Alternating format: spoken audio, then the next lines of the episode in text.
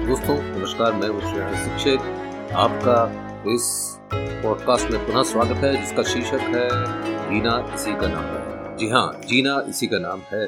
जीते तो सभी हैं हर पक्षी, हर पशु और हर इंसान जीने की कोशिश करता है और जी भी लेता है। लेकिन जिस तरीके से हमें जीना चाहिए, जिस हैप्पीनेस के साथ हम लोगों को जीना चाहिए वो शायद हमें सीखने की ज़रूरत है, और अगर हमें हमने नहीं सीखा है तो ये ज्ञान हम ज़रूर प्राप्त कर सकते हैं। और इसके लिए इस पॉडकास्ट को ज़रूर सुने, क्योंकि जीवन एक बहुत ही अच्छा दिया गया हुआ मौका हम सबके पास है, इस मनुष्य के रूप में। और ऐसा कोई कारण नहीं है जिससे हमें इससे वंचित रह जाना पड़ेगा। तो इसीलिए हमने इसके पहले एपिसोड में बात करी थी तो एक बड़ा ही मूल प्रश्न लिया था उस किताब से जिसका शीर्षक था, मुझसे मेरी मुलाकात। यह हिंदी रूपांतर मेरी ओरिजिनल पुस्तक जो when I met myself जो कि गवर्नर ऑफ़ मध्य प्रदेश श्री लालजी टंडन ने अपने राजभवन, भोपाल में रिलीज़ करी थी, उसका एक रूपांतर जो मैंने खुद ही किया था।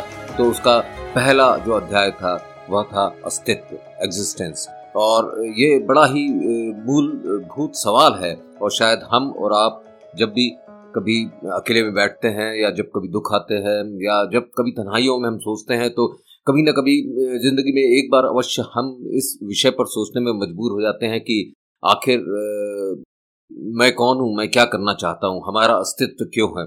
तो इसके बारे में हमने उस किताब के पहले अध्याय में काफ़ी कुछ सीखा था और उसके बाद मैंने आपसे कहा था कि इसके बाद, हर हर अध्याय के बाद मैंने दस चीज़ें ऐसी उस अध्याय से निकाली हैं जो उसका एक निचोड़ है, जो कि सबको, हमको समझना चाहिए। तो पहले अध्याय का जो निचोड़ है, जो ज्ञान मैंने प्राप्त किया था, मैंने अपनी पुस्तक में उसका नाम दिया है, मेरे, मेरा ज्ञान। तो ये ज्ञान के दस बिंदु जो हैं, वो मैं आपके सामने रखना चाहता हूँ और आशा करता हूँ कि आप इसको बड़ी गंभीरता से सुनेंगे और साथ में इस पर विचार करके और बड़ी गंभीरता से अकेले में इस बारे में सोचेंगे और समझेंगे ताकि अपना जीवन हम सुखमय और बड़ा ही मतलब हैप्पीनेस के साथ पूरा मज़ेदार जीवन जिया जाए। तो इस पहले अध्याय के जो पहला जो ज्ञान मैंने प्राप्त किया था, जो मैंने अपनी किताब में लिखा है, वह था कि अपने जीवन में कभी भी प्रश्न पूछने से न डरो, पर हमेशा अपने आप से सही प्रश्न सही समय पर ही करना चाहिए। हमेशा गलत धारणाओं को दूर करने के लिए उसे भूलना भी ज़रूर है। तो दोस्तों, देखिए, बहुत बड़ी बात है ये कि कई मौके हमारे हाथों से निकल जाते हैं जब हम किसी सभा में, किसी मीटिंग में, किसी कॉन्फ्रेंस में, किसी इम्पोर्टेंट बिज़नेस मीटिंग में प्रश्न पूछने से डरने लगते हैं। और हम, जो हमारे मन में डाउट उत्पन्न होता है, वह हम पूछ ही नहीं पाते हैं। और हो सकता है कई लोग ऐसी मीटिंग्स में कई बार केवल प्रश्न पूछने के लिए ही गलत प्रश्न पूछ लेते हैं। वो for the sake of just asking questions तो ये भी एक बहुत बड़ी दुविधा है कि अपने आप को प्रश्न पूछ के दिखाना नहीं है, बल्कि हमें सही प्रश्न पूछ के, सही समय पर, प्रश्न पूछ के जो है अच्छा ज्ञान प्राप्त करना है। और एक और चीज़ है कि देखिए, जैसे हम बचपन में बढ़ते हैं, पैदा होते हैं, उसके बाद तो हमारी जो धारणाएँ बनती हैं, वो हमारे संस्कार जो बनते हैं, वो, उसमें काफ़ी महत्वपूर्ण रोल जो रहता है, वो अपने सगे संबंधियों का, अपने माता पिता अपने भाई बहनों का रहता है और अपने दोस्तों का रहता है क्योंकि हम उन्हीं के विचारों से इन्फ्लुएंस होते हुए, कुछ सीखते हुए बढ़ते हैं। तो ऐसा भी होता है कि कई बार किसी मतलब लोकेशन में रहने के कारण या किसी परिस्थिति में रहने के कारण हो सकता है कि हमारी धारणाएँ बनती हैं। वह उस समाज के या उस स्थान के लोगों के विचारधाराओं से बनने लगती हैं तो कुछ अच्छी हो सकती हैं, लेकिन मैंने ये पाया है कि कि प्राय बहुत सी धारणाएँ जो है वो गलत हो जाती हैं और उसको हम बाँध लेते हैं, उसको एक कंसेप्ट बना लेते हैं जो कि पूरे जीवन भर हमारे साथ रहता है। तो मेरा कहने का मतलब ये था इस इस पहले बिंदु से कि जो भी धारणाएँ बनी हैं आपने अब तक जो भी बनाई हैं, उसमें अगर कोई गलत धारणा बन गई कोई गलत कॉन्सेप्ट बन गया है तो उसको पहले मिटाना ज़रूरी होता है, क्योंकि किसी भी ब्लैक बोर्ड में अगर हमें कुछ लिखना पड़ता है तो हम डस्टर का इस्तेमाल करके पुराने लिखे हुए वाक्यों को मिटाते हैं, तभी हम दूसरा वाक्य लिख पाते हैं। तो दोस्तों, मिटाना बहुत ज़रूरी है।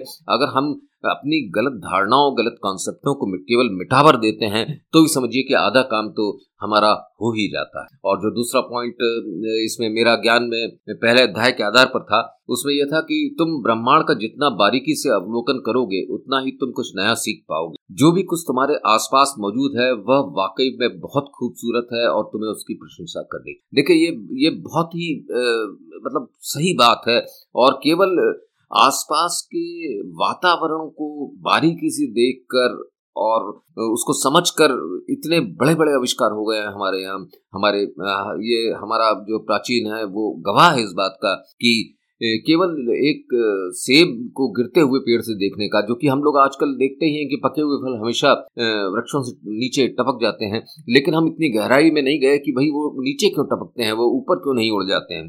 तो हमारा एक धारणा रहती है कि वो भारी हैं या या जो भी हमारी धारणा रहती हो, लेकिन देखिए, न्यूटन ने इसको बड़ी गंभीरता से लिया और उसके बाद उसने खोज किया उसके बाद पता चला कि नहीं, एक ग्रेविटेशनल फोर्स जो है वो एग्जिस्ट करता है, जिसके कारण जो है फल नीचे गिर तो बात तो छोटी सी, लेकिन क्योंकि उसने उसका बारीकी से अध्ययन किया था इसलिए जो है इतना बड़ा आविष्कार हो गया। और दूसरी, एक और मैं एग्ज़ाम्पल आपको दूसरा देना चाहता हूँ, वो ये है कि, जैसे कि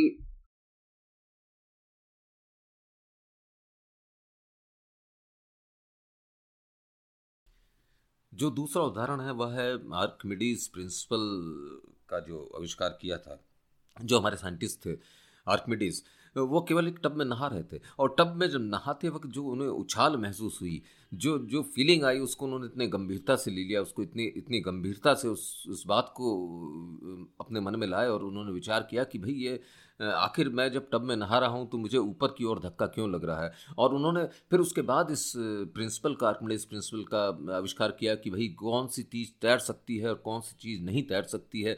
इसका उन्होंने एक साइंटिफिक फार्मूला निकाला कि अगर किसी चीज़ से जो उस उस चीज़ को पानी में डालने पर जितना वॉल्यूम ऑफ़ वाटर डिस्प्लेस होता है और उसका अगर वेट जो है, उस चीज़ के वेट से ज़्यादा होता है तो वो चीज़ ऊपर तैरती है फ्लोट करती है और अगर उसका वज़न मतलब हटे हुए पानी का वज़न अगर कम होता है तो वो डूब जाती है। जैसे कि एक पिन है, पिन इतना कम वॉल्यूम डिस्प्लेस करती है, उसके तुलना में पिन का वज़न ज़्यादा होता है, इसलिए वो डूब जाती है। और एक लकड़ी है, वो ज़्यादा पानी डिस्प्लेस करती है, जिसका उतने खुद के वज़न से ज़्यादा का, इसलिए वो तैरती है। तो इस छोटे से, छोटी सी थिंकिंग आप कह सकते हैं, लेकिन ये जो है बारीकी से उन्होंने जो अपने वातावरण का निरीक्षण किया था, उससे इतने, इतना इतना बड़ा आविष्कार हुआ कि आज हम टनों मतलब टन, हज़ारों टनों के बड़े बड़े जहाज़ जहाजी बेड़ों को लेके समुद्र में, बीच में, मध्य लहरों में, जहाँ की इतनी ऊँची ऊँची लहरें उठती हैं और आराम से चले जाते हैं और इतने बड़े बड़े जलपोत हो गए हैं कि जिसमें पंद्रह पंद्रह, बीस बीस, पच्चीस पच्चीस हवाई जहाज़ ऊपर लगे रहते हैं, इतनी मशीनरी लगी रहती है और इतना इतना मतलब पूरे एक आलिशान होटल बना रहता है, पाँच छः मंजिला, सात मंजिला और फिर भी वो जहाज़ जो है तैरता है और इसी, इस पर कितने बड़े बड़े क्रूज़ बन गए हैं। तो कहने का मतलब ये है कि बारीकी से निरीक्षण करना अपने वातावरण का बहुत ही आवश्यक है। और मैं दोस्तों, में एक बात और बता दूँ कि भले ही आप आविष्कार करो ना करो, एक बार सुबह उठ के जब आप उन लहलहाते हुए पेड़ों को देखोगे, उन चहचहाती हुई चिड़ियों को देखोगे और उन उस बहती हुई हवा का जब आप स्पर्श अपने बदन पे महसूस करोगे और दिल से करोगे और उसको फील करते हुए करोगे और वो जो खुशबू उस वातावरण में है तो आपकी सुबह वैसे ही बहुत निराली हो जाती है और आपको बहुत अच्छा लगने लगता है। तो यह मेरा दूसरा अस्तित्व का प्रिंसिपल था कि आप ज़रूर बारीकी से और खुली हवा में और वातावरण का आसपास का ज़रूर अनुभव किया करें।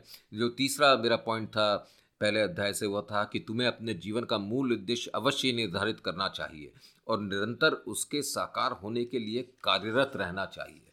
मतलब आपका जो एक मूल मुद्दा होता है ज़िंदगी में ठीक है, वह तय करना बहुत ज़रूरी होता है। और वह अगर गलत तय हो जाए तो आप गलत दिशा में चले जाओगे, और अगर सही है तो फिर सही है। और वो मूल मुद्दा बड़ा मतलब गंभीरता से चुनना चाहिए। अमूमन होता यह है कि जैसे लोगों का मूल मुद्दा होता है कि मैं बहुत पैसे कमाऊँ, या मैं बहुत बड़े अहदे पे काम करूँ। मेरे हिसाब से यह कोई इतना बड़ा मूल मुद्दा नहीं है। बजाय इसके कि मूल मुद्दा वो होता है जिसे आप आप कुछ कोई सर्विस करना चाहते हो। आप एक कुछ, आप अगर पेंटर हो तो आप, आपका एक रहता है कि मैं बहुत बड़ी और बढ़िया पेंटिंग बनाना चाहता हूँ। जिस पेंटिंग को देख के लोग समझें कि ये ये पेंटिंग नहीं है वातावरण में कुछ और है। या मैं कोई स्कल्पचर क्रिएट करना चाहता हूँ। जैसे कि मैं आपको दोस्तों इसी बात से एक बात बता दूँ कि एक जो बारह फिट का मार्बल था। बारह भी नहीं, शायद मुझे याद नहीं आज शायद अस्सी फिट का मार्बल था, जो काफ़ी सालों से वहाँ पड़ा हुआ था इटली में। और उसको कोई, किसी ने तराशा नहीं था और एक बार जब वो दिया भी गया था किसी को, अच्छे स्कल्पकर को तो उसने कहा, नहीं भैया इसके, इसमें कुछ है नहीं, ये इसमें थोड़ा सा फ्लॉ है, ये कहीं से अंदर से चिटका हुआ है, इसलिए इसका कुछ नहीं बन सकता। लेकिन उसके बाद दूसरे साइंटिस्ट ने, सॉरी, दूसरे एक स्कल्पचर हुए हैं। जिन्होंने वो डेविड की प्रतिमा बनाई थी, जो आज भी उस आदमी की प्रतिमा है, जो आज भी वहाँ पे और मशहूर मतलब पर्यटन स्थलों में से एक है। एक एक नग्न आदमी की एक तस एक मूर्ति है जो उन्होंने बनाई है। तो कहने का मतलब ये है कि आ, उसका मूल मुद्दा था स्कल्पचर स्कल्पटिंग करना। मतलब उसको था कि भाई मुझे मूर्तियाँ बनाना है बहुत अच्छी। तो इस तरह का कोई मुद्दा आपके जीवन में ज़रूर होना चाहिए। देखिए पैसे और शोहरत और बाकी चीज़ें धन वगैरह तो जो है आ ही जाती हैं। ठीक है, हो सकता है, देखिए, टाटा का एक बिरला, एक सपना ये नहीं था कि पैसा कमाऊँ मुझे। मुझे मुझे ऐसा लगता है, जब टाटा जी से मेरी कभी कोई ऐसी मुलाकात नहीं हुई, कई बात नहीं हुई है, लेकिन जो कुछ उनके बारे में पढ़ा है, वह एक हिंदुस्तान में एक अपनी सर्विस देना चाहते थे। वह वह एक अपना नाम के अलावा ऐसा कुछ करना चाहते थे जिससे कि भारतीय भारतीय जो मेक इन इंडिया आजकल चल रहा है, उसके प्रति वो बड़े समर्पित थे तो आज आज देखिए कि टाटा हमारी ज़िंदगी की ज़रूरतों में हर उत्पाद में शामिल है। तो यह केवल इसके लिए नहीं था कि वो पैसा कमाएँ या कंपनी बनाएँ या उसके चेयरमैन बने। मेरे ख्याल से उनके मन में कोई दूसरा ही मूलभूत जो है गोल था। तो कहने का मतलब है कि वो जो लक्ष्य आपका जो भी हो, इस तरह का जो भी लक्ष्य आप तय करते हैं, उसके साथ हमेशा रहें। और ज़िंदगी की इस दौड़ में उसको बीच बीच में मनन करते रहें, दोहराते रहें, भले ही महीने भर में, पंद्रह भर में, एक साल में, कम से कम शांत में, शांति में बैठ के ज़रूर उस गोल के बारे में, उस लक्ष्य के बारे में सोचें। अन्यथा इस दौड़ में आप शायद अपना मूल मंत्र कहीं खो देंगे फिर आप गलत रास्ते पे चले जाएँगे और अंत में आप जब बहुत पैसा कमा भी लेंगे तो आपको लगेगा, यार, मैंने ज़िंदगी में कुछ नहीं किया। तो ये तीसरा मेरा बिंदु था। चौथा बिंदु था कि इस ब्रह्मांड का मूल सिद्धांत बदलाव है। जो भी कुछ संसार में आज मौजूद है, वो बदलेगा ज़रूर। ये देखिए, एक ये ब्रह्मांड का एक बहुत बड़ा नियम है कि only permanent thing in this universe is a change everything changes like from day to night and then stars they change the positions ठीक है? और हर चीज़ बदलती रहती है, बढ़ती रहती है, उगती रहती है और सड़ती रहती है, ख़त्म होती रहती है। तो इसके होने पे कभी चिंता ना करें कि यार मैं बुढ़ा हो गया या मेरी उम्र निकल गई, मैं ये हो गया। क्योंकि ये तो देखिए ब्रह्मांड का नियम है। एक दिन ऐसा भी आएगा कि जब हम नहीं रहेंगे। ये सत्य है ये सत्य हमें स्वीकार करना पड़ेगा। तो जब तक हम रहते हैं इस जीवन में, ज़रूर कुछ ना कुछ हमें करना चाहिए और इस बात को मन में डाल लेना चाहिए कि परिस्थितियाँ बदलेंगी ज़रूर।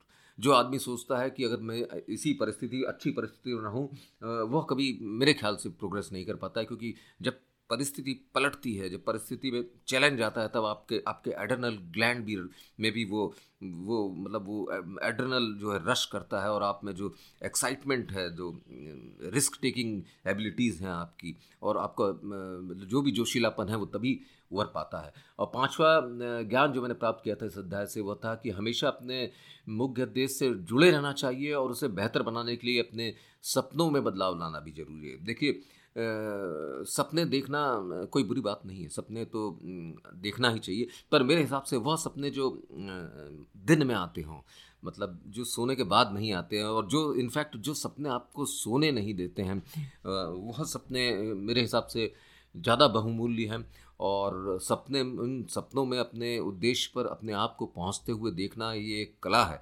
और ये एक पॉजिटिव अफर्मेशन का वो तरीका है कि जिससे आप अपने सपनों तक जल्दी पहुँच सकते हैं, अपने लक्ष्यों तक जल्दी पहुँच सकते हैं, इन सपनों के सहारे। यह वह सवारी है जिस पे आप सवार करके मतलब अपने डेस्टिनेशन तक हो सकता है, थोड़ा जल्दी पहुँच जाए। जैसे कि हम जाते हैं, बस है, ट्रेन है, हवाई जहाज़ है तो आपके अगर सपने बहुत ही प्रबल होंगे, बहुत ही अच्छे होंगे तो आप समझिए कि आप फ़्लाइट से उस सपनों, उस डेस्टिनेशन तक पहुँच जाएँगे। दूसरा जो छठा मेरा पॉइंट था इस ज्ञान था इस किताब से, वो था कि भविष्य के बारे में ज़्यादा चिंता करने की ज़रूरत नहीं है, क्योंकि भविष्य तो केवल वर्तमान से जुड़ा है, इसलिए वर्तमान में ही रहो। देखिए, ये तो एक बहुत ही मूल सिद्धांत है, जो गीता में भी कहा गया है जो हमने, आपने सबने बार बार पढ़ा हुआ कि वर्तमान में रहना चाहिए, वर्तमान में रहना चाहिए, वर्तमान में रहना चाहिए। पर दुविधा ये है कि वर्तमान में रहें तो रहें कैसे? क्योंकि इसमें जैसे पूछा था मैंने कि अपनी आत्मा से कि देखिए भविष्य के लिए ही हम सब कुछ करते हैं। और हम में और जानवरों में यही फ़र्क है कि हम देखिए, स्टोर करके रखते हैं, हम खेती करते हैं, हम बड़ी बड़ी फ्रिज में हम कई चीज़ें ऐसी स्टोर करके रखते हैं क्योंकि हम भविष्य का ध्यान रखते हैं। अगर कहीं कर्फ्यू लग जाता है, कोरोना के टाइम पे हम लोगों ने काफ़ी चीज़ें स्टोर करी थी ताकि हम जो है किसी मतलब दुविधा में न फंस जाएँ कि जब सब मार्केट बंद हो, सब कुछ बंद हो तो भविष्य का सोचना तो ज़रूरी है। लेकिन उसके बारे में ज़्यादा चिंता करने से बेहतर यही होगा, अगर आप वाकई में आनंद चाहते हैं इस किताब में और मेरे अगले पॉडकास्ट में वर्तमान में कैसे रहें पर पूरा पूरा एकदम थ्रेडवेयर डिस्कशन है, वह भी आप ज़रूर सुनिएगा। और सातवां पॉइंट था कि तुम्हें अपने सारे उद्देश्यों को बार बार आंकलन करना ज़रूरी है, क्योंकि तुम्हें फिर उन सब उद्देश्यों को प्राथमिकता के आधार पर रखना होगा। देखिए, ऐसा होता है कि जैसे जैसे हम बढ़ते रहते हैं अपने जीवन में तो हमारे उद्देश्य भी एकदम बदलते रहते हैं। देखिए, बचपन में हमारे उद्देश्य कुछ और थे, उसके बाद पढ़ने लगे तो कुछ और हो गए, नौकरी करने लगे तो कुछ और हो गए, और जब रिटायरमेंट के करीब पहुँचे तो कुछ और हो गए। तो प्रायोरिटीज़ जो हैं लाइफ में, वो परिस्थितियों के अनुसार चेंज होती रहती हैं। हो सकता है कि आप करियर में बहुत अच्छे जा रहे हों, लेकिन परिवार में आप संतुष्ट ना हों, या आपके घर में कोई प्रॉब्लम हो, या बच्चों को कोई दिक्कत हो, या किसी प्रकार की प्रॉब्लम हो तो आपका उद्देश्य जो है, एकदम चेंज हो जाता है। आप कैरियर को छोड़ देते हैं, आप कहते हैं, नहीं भाई, मेरी प्राथमिकता तो ये है। तो कहने का मतलब ये है कि आपको ओकेजनली नहीं फ्रीक्वेंटली जब भी हो, जो भी आपका इंटरवल का टाइम हो, उसमें आपको डिसाइड करना है कि भाई मेरे ये उद्देश्य थे अभी तो अभी इसमें से कौन सा इंपॉर्टेंट है, ठीक है, उसको मैं ऊपर रखता हूँ। तो यह एक एक्सरसाइज है जो सब आदमी करे तो मेरे ख्याल से बेहतर लक्ष्य रखने का एक ये तरीका होगा। आठवां जो सिद्धांत था, वो था तुम्हें अपने जीवन में हमेशा एक नई कृति बनाने के लिए सोचना चाहिए। देखिए, सोचना बहुत ज़रूरी है। ये दिमाग जो हमने दिया है, भगवान ने, ऊपर वाले ने हमको ईश्वर की कृपा से बहुत तगड़ा वायरिंग नेटवर्क है मेमोरी का और मतलब ये कम्युनिकेशंस का और जिस तरह का ये है, वो शायद उस हिसाब से आज तक कंप्यूटर भी नहीं बन पाया। इतनी चिप्स और इतनी प्रगति करने के बाद भी सुपर कंप्यूटर्स भी हमारे दिमाग के नेटवर्क के हिसाब से फेल है। ये तो हमें सोचना होगा कि हम इसका टेन परसेंट ही यूज़ करते हैं आजकल। मैक्सिमम यूज़ होता है टेन परसेंट तो सोचने से आपका दिमाग जो है, वो उसका यूसेज बढ़ जाता है। कई सर्किट्स ऐसे हैं जिसको आप ट्रिगर नहीं करते हैं, लेकिन जब आप मेडिटेशन करते हैं और उसके बीच में छोड़ के आप कुछ नई चीज़ सोचने लग जाते हैं, कुछ इमेजिन करने लग जाते हैं तो आपकी नई सर्किटरी को आप एक्टिवेट कर देते हैं। तो इसलिए बीच में बैठ के देखिए, कई लोगों की आदत होती थी बोलते ही रहते हैं, सुनते नहीं हैं। तो सुनना और सोचना, ये दोनों प्रमुख एक्टिविटीज़ हैं जो हर एक को करना पड़ेगा। नवा इसका जो पॉइंट था, वो था कि तुम्हारे कार्यों के परिणाम स्वरूप या फिर ईश्वर द्वारा जनित परिस्थितियाँ तो हमेशा बदलती रहेंगी। तुम्हें सोच समझ कर इन परिस्थितियों के अनुसार कदम उठाने होंगे। उनसे बचकर दूर भागना बुद्धिमानी कदापि नहीं होगा। दोस्तों, जैसा कि मैंने पहले भी कहा था कि परिस्थितियाँ will always change the only thing permanent thing in this universe is change तो वो तो चेंज होती रहेगी। और उसके हिसाब से आपको रिएक्ट नहीं करना, आपको रिस्पॉन्ड करना पड़ेगा। क्योंकि रिएक्शन और रिस्पॉन्ड करने में बहुत बड़ा फ़र्क है। रिएक्ट होता है इंस्टेंट कि आपको किसी ने चाटा मारा, आपने उठा के घुमा के उसको जो है दूसरा चटा मार दिया। दिस इज़ कॉल्ड रिएक्शन और रिस्पॉन्डिंग एक अलग सी चीज़ है आप कहीं किसी दुविधा में फंस गए और आप गुंडों से घिर गए हैं और आप आ, आ, आपको या या किसी ऐसी स्थिति में है जहाँ आग लग गई बिल्डिंग में तो रिस्पॉन्ड करने का तरीका होता है कि आप उसमें थोड़ा सा मनन करते हैं सोचते हैं कि what are the better and best alternatives अगर ऐसी जगह पे आपने माफ़ी भी मांग ली या गुंडों के बीच में तो मेरे ख्याल से वह एक बुद्धिमानी होगी या उनसे प्रेम से बात कर ली या आपने अकड़ दिखाई उसकी जगह रिएक्शन दिया तो वो एक गलत सोच होगी मेरे हिसाब से। तो इसलिए परिस्थितियाँ बदलती रहेंगी और उनसे आपको बचने के आपको सामना करना है। You can't run away out of such you know if you run away then probably in future you will also face some other difficulties like this. So it is better to learn a new art of you know fighting with this uh, situation so that next time अगर ये situation दोबारा आपके पास आती है तो आप उससे कैसे निपट सकते हैं ये आप जानेंगे। दसवां जो मेरा पॉइंट था वो था कि अपने जीवन को वाकई में समझ कर अगर तुम खुश रहना चाहते हो तो तुम्हें अपने अहंकार को त्याग का त्याग करना पड़ेगा। देखिए इसमें बहुत बड़ी बात एक छुपी हुई है। वह ये है कि जैसे अस्तित्व के बारे में मैंने इस अध्याय में कहा था कि अंधकार का अस्तित्व तभी तक है जब तक प्रकाश उससे दूर है। प्रकाश के अस्तित्व में आते ही अंधकार लुप्त गायब हो जाता है। कहने का मतलब ये है कि जैसे ही प्रकाश आता है तो darkness you know it it goes away so एक चीज़ का, एक एक किसी चीज़ का अस्तित्व तभी तक रहता है जब आप किस किसी और चीज़ को आप अस्तित्व विहीन रखते हैं। मेरा कहने का मतलब ये है कि एक अगर आप जीवन में खुश रहना चाहते हैं इस, इस जो सेंटेंस का मैं आपको मतलब थोड़ा सा डीप में समझाना चाहता हूँ कि अगर आप आनंदित रहना चाहते हैं जीवन में आप खुश रहना चाहते हैं तो उसमें से उसमें ये करना पड़ेगा हमें कि उसके लिए जो चार पाँच चीज़ें हैं जैसे आपका लालच जलन ईर्ष्या लोभ अहंकार, ये सब चीज़ें अगर आप रखते हैं और साथ साथ आप जो है जीवन में आनंदित रहना चाहते हैं तो ये थोड़ा सा मुश्किल कार्य होगा। ठीक है? ये वैसा ही होगा जैसे कि आपने मोमबत्ती जला दी और आप चाहते हैं कि अंधकार हो जाए, क्योंकि वो उजाला तो रहेगा मोमबत्ती का। अगर आपको अंधकार को प्राप्त करना है वाकई में घोर अंधकार को तो आपको उस मोमबत्ती को बुझाना पड़ेगा। उसी तरीके से अगर आपको आनंदित रहना है तो आपको ये जो अहंकार, लोभ जो मैंने बताया ईर्षा जलन आदि है, इसको आपको त्याग करना ही पड़ेगा। तो बेहतर ये है कि हम इसकी, इसको त्याग करने की प्रैक्टिस शुरू कर दें। हालाँकि बहुत मुश्किल है हर चीज़ को एकदम से गायब करना, लेकिन हम एक प्रयास अवश्य कर सकते हैं। तो दोस्तों, इसी, इन्हीं आठ प्रिंसिपल के बाद फिर जब मैंने जाना समझा, अध्याय को समझा और ये ज्ञान लिखा मैंने कि ये ये दस जो है मेरे ज्ञान के पॉइंट हैं तो मैंने कहा कि मैं अपने निर्णय भी एक लिख देता हूँ। और ये ये कोशिश करूँगा कि निर्णय संक्षिप्त में लिखे रहेंगे, जिसको कि मैं बार बार दोहराऊँगा। तो शायद हो सकता है कि मतलब अफर्मेशन करूँगा इनका बार बार तो शायद हो सकता है कि मेरे जीवन में कुछ बदलाव आए। तो मेरे निर्णय की हेडिंग में मैंने लिखा हुआ है जैसे पहला कि मैं कभी भी कोई पूर्व निर्धारित धारणा नहीं रखूँगा, जब तक कि उस धारणा का मेरे पास कोई सबूत न हो। मैं अपनी धारणाओं को मज़बूत रखने के लिए उन पर पुनर्विचार करूँगा। और अगर वो धारणा गलत है तो मैं इसे भूलकर नई धारणा अपनाने के लिए हमेशा तैयार रहूँ देखिए, ये पहले वाले पॉइंट से मेरे ज्ञान से जुड़ी हुई है सीधे सीधे उसमें ये था और इसमें ये निर्णय है कि मुझे क्या करना चाहिए? मतलब उस उस चीज़ को प्राप्त करने के लिए तो मुझे यही करना चाहिए कि कोई भी कॉन्सेप्ट जो मेरे मन में जमा है, जो जो पैदा हो गया तो उसका उसका प्रूफ होना चाहिए एटलीस्ट ठीक है, तभी मैं बिलीव करूँगा कि उसके उसके पास्ट एग्जिस्टेंस ऐसे हों कि भाई वाकई में वो सही है, केवल अंधविश्वास ना रह जाए वो। और उसको बार बार उसका मूल्यांकन भी करना पड़ेगा, उसके बाकी पैरामीटर्स देखने होंगे कि भाई किसी और पैरामीटर से तो वो विचार या वो धारणा नहीं मेरे मन में आई। और अगर वो गलत मैंने पाई कि नहीं यार, वो गलत मेरी सोच थी, वो किसी ने गलत मुझे बता दिया था, इस कारण मेरे मन में जो है गलत कॉन्सेप्ट आ गया है तो इसको फिर भूलना बहुत ज़रूरी है। और इसके लिए हमेशा हर एक को तैयार रहना चाहिए।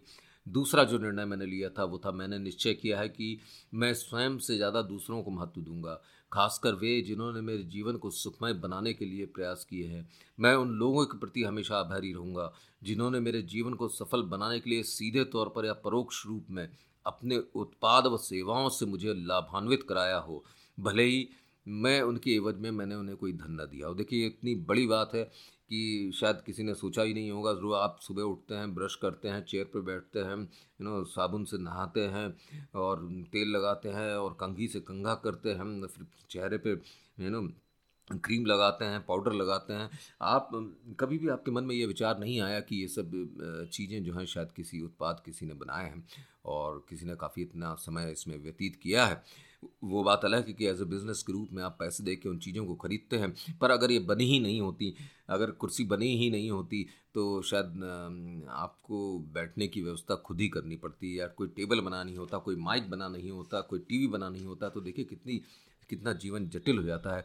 तो जब भी आप किसी चीज़ का उपयोग करें तो यह अवश्य एक धन्यवाद की, एक मन में एक धन्यवाद रखें उस उस चीज़ के प्रति, उस चीज़ के क्रिएटर के प्रति कि हाँ भाई उसके कारण जो है ये सब मुझे मिल रहा है।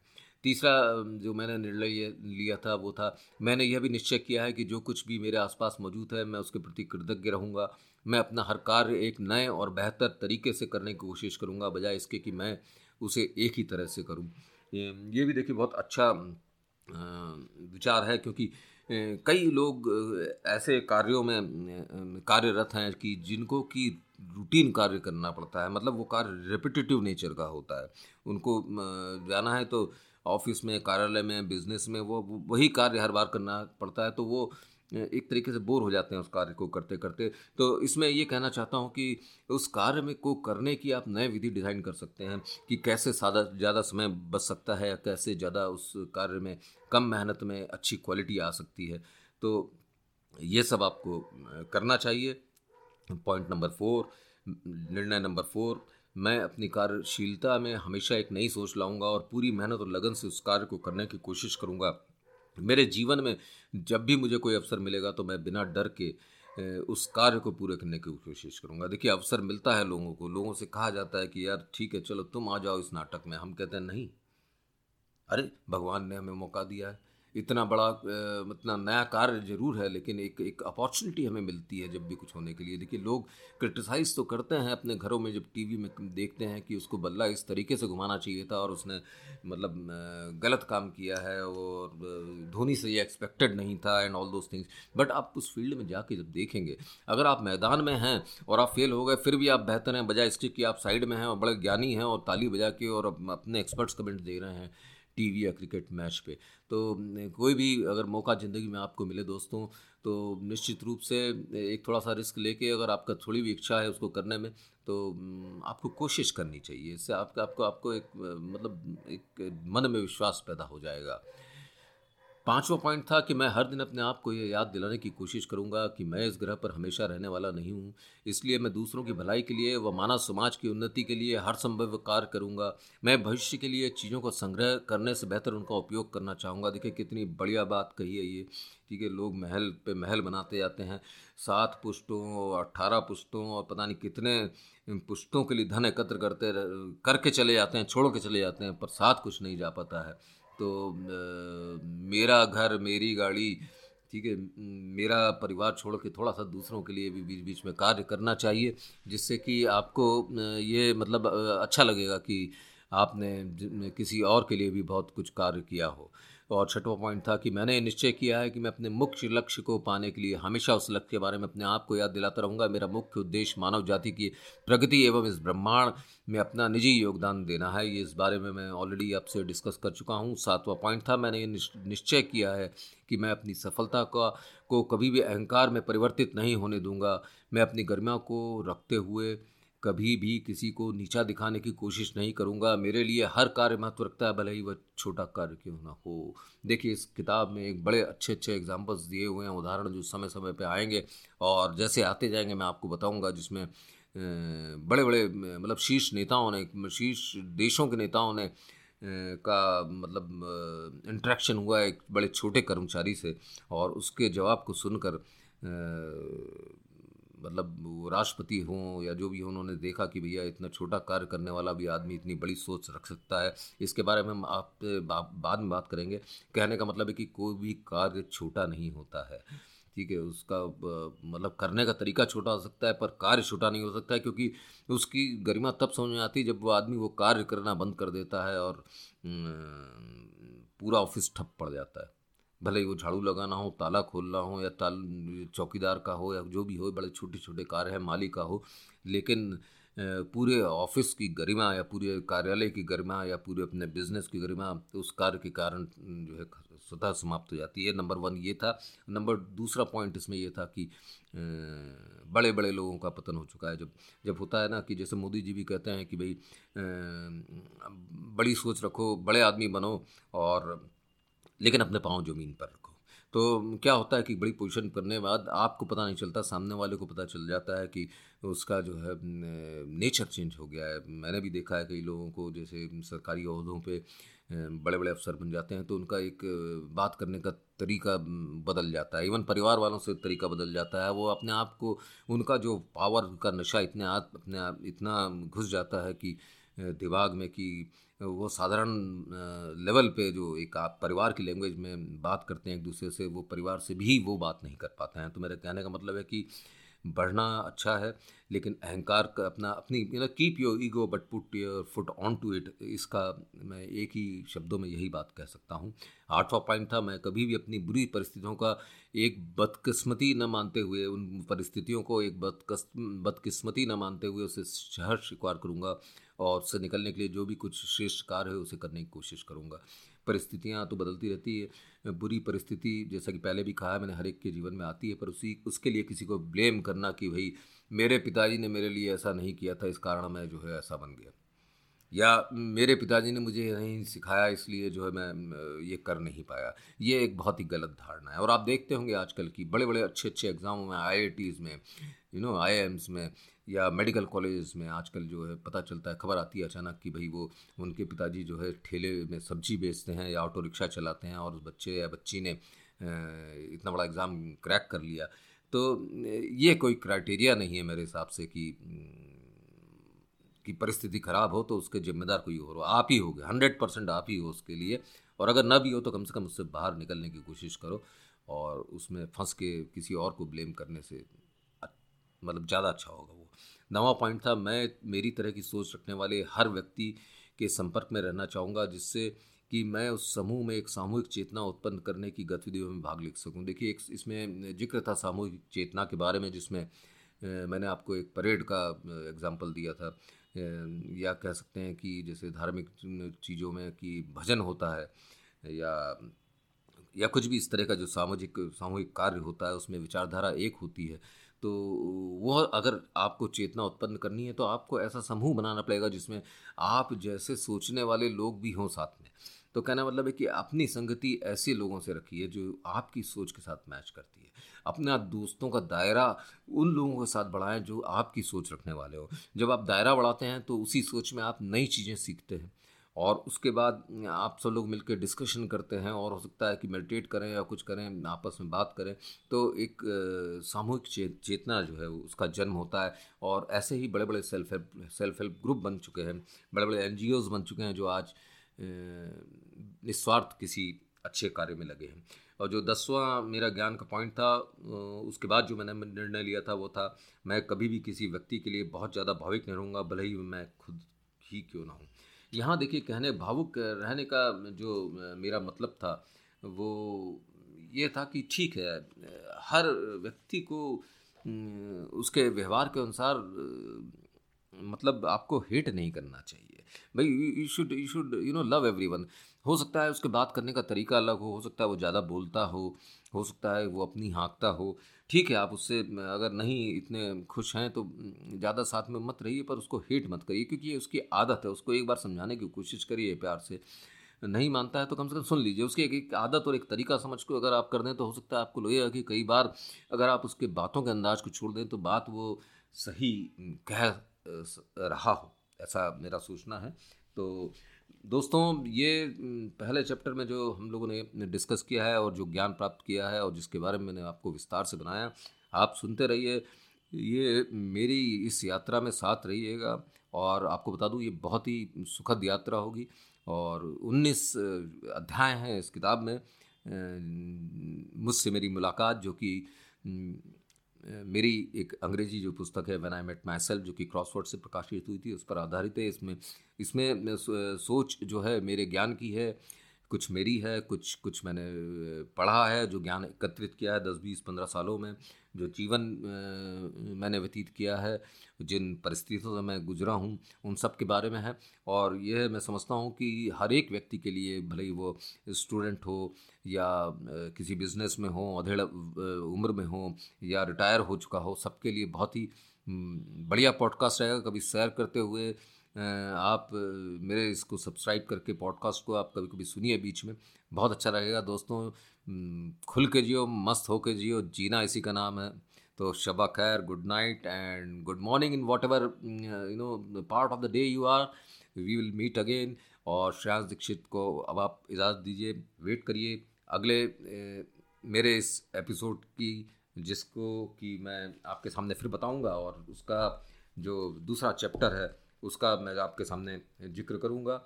और, फिर मिलेंगे, बात करेंगे, कुछ सीखेंगे, कुछ जानेंगे और आगे बढ़ेंगे, ज़िंदगी में एंजॉय करेंगे दूसरा जो सबसे बड़ा प्रिंसिपल मेरा अगले चैप्टर में आपको पहले बता दूँ दोस्तों, वो है कृतज्ञता ग्रैटिट्यूड ये एक वंडरफुल तरीका है स्वस्थ रहने का और मतलब वर्तमान में रहने का और अच्छा महसूस करने के लिए wake up with gratitude wonders in life. Half of the.